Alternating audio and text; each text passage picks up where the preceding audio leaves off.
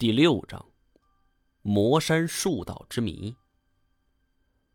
众人面面相觑，有的人跑下山去找林业相关部门询问。事后经过统计，整座魔山被毁的树木共计七百一十棵。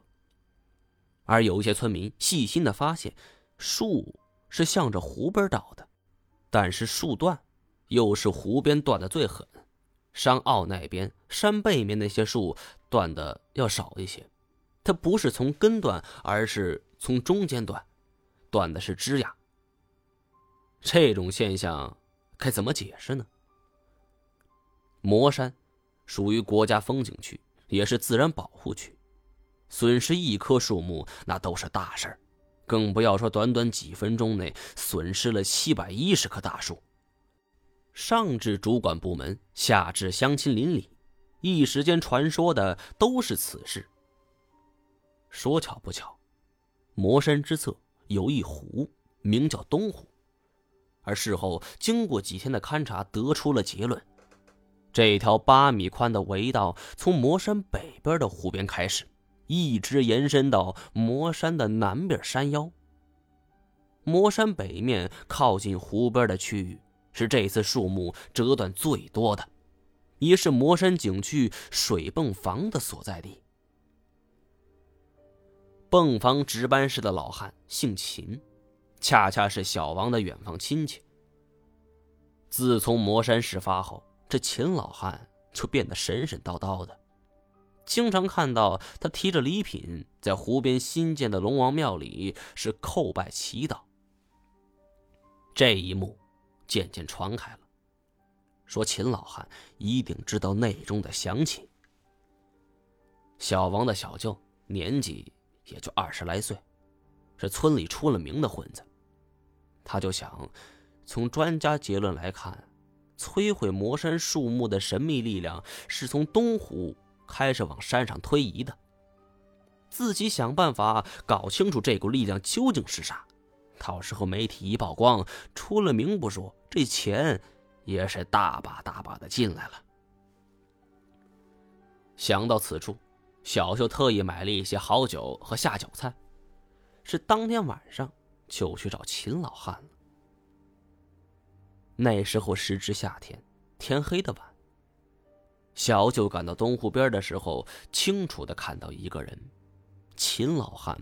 正跪在湖边，口中念念有词：“龙王爷爷息怒，龙王爷爷息怒。”小九看到这一幕，躲在草丛里，没敢打扰。他见秦老汉这番举动，更加断定，这老头知道什么内幕。原来，东湖的泵房工作清闲的很。对于像他这种年纪的老头，再适合不过了。不过就是如此一个美差，当地没几个人敢染指的。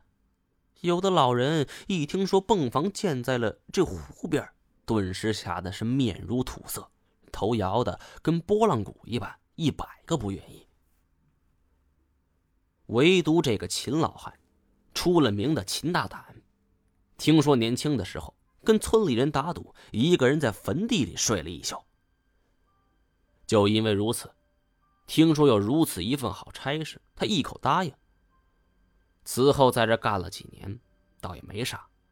这个人不信神不信鬼的，最近这是怎么了？好不容易等他跪完了，他又从身边的塑料袋里拿出一个生猪蹄，扔进了东湖。这才边摇头边叹气的走回了泵房。小舅这才敢从草丛里边出来，走上前去叩响了房门，砰砰砰！谁呀？里面传出了秦老汉的声音，听上去有些发颤。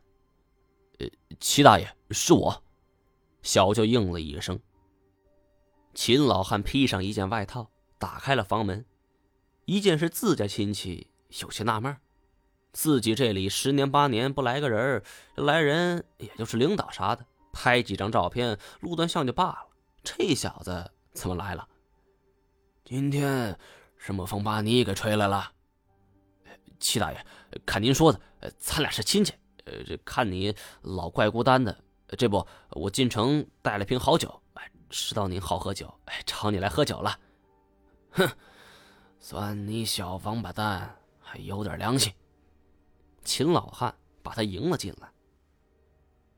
这秦老汉好酒，在十里八乡是出了名的。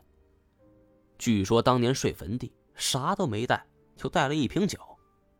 好酒之人，这喝多了就爱吹牛。秦老汉不知在这上边踩了多少跟头，明知这个臭毛病，可就是改不了。一闻见小舅手里提着的酒很香，这馋虫就直往外勾，他也管不了那些了。就这样，爷俩坐在泵房里，一口菜，一口酒，东一搭西一搭，就聊了起来。爷俩说着说着，就说到了磨山这件事儿。秦老汉虽然好酒，但是酒量一般，此时已经是面泛深红，眼若桃花了。他晃着脑袋，嘴里说话已经有些含糊不清了。小舅见时机差不多了，这才道：“齐大爷，您老人家可是咱们村子里的名人啊。” 那还用说？走一个！秦老汉主动伸过手来碰杯。那是那是，大小我就听说了，说您当年胆子大，秦大胆那三个字真是无人不知，哪个不小啊？听说您当年一个人就敢睡坟地？那是，我怕啥呀？秦老汉眼睛瞪得溜圆，说完夹了一筷子猪耳朵。哎您真不怕？就不怕里窜出个鬼啥的？哼，他敢！甭说没鬼，就算有鬼，秦爷爷我出马也能给他揍趴下。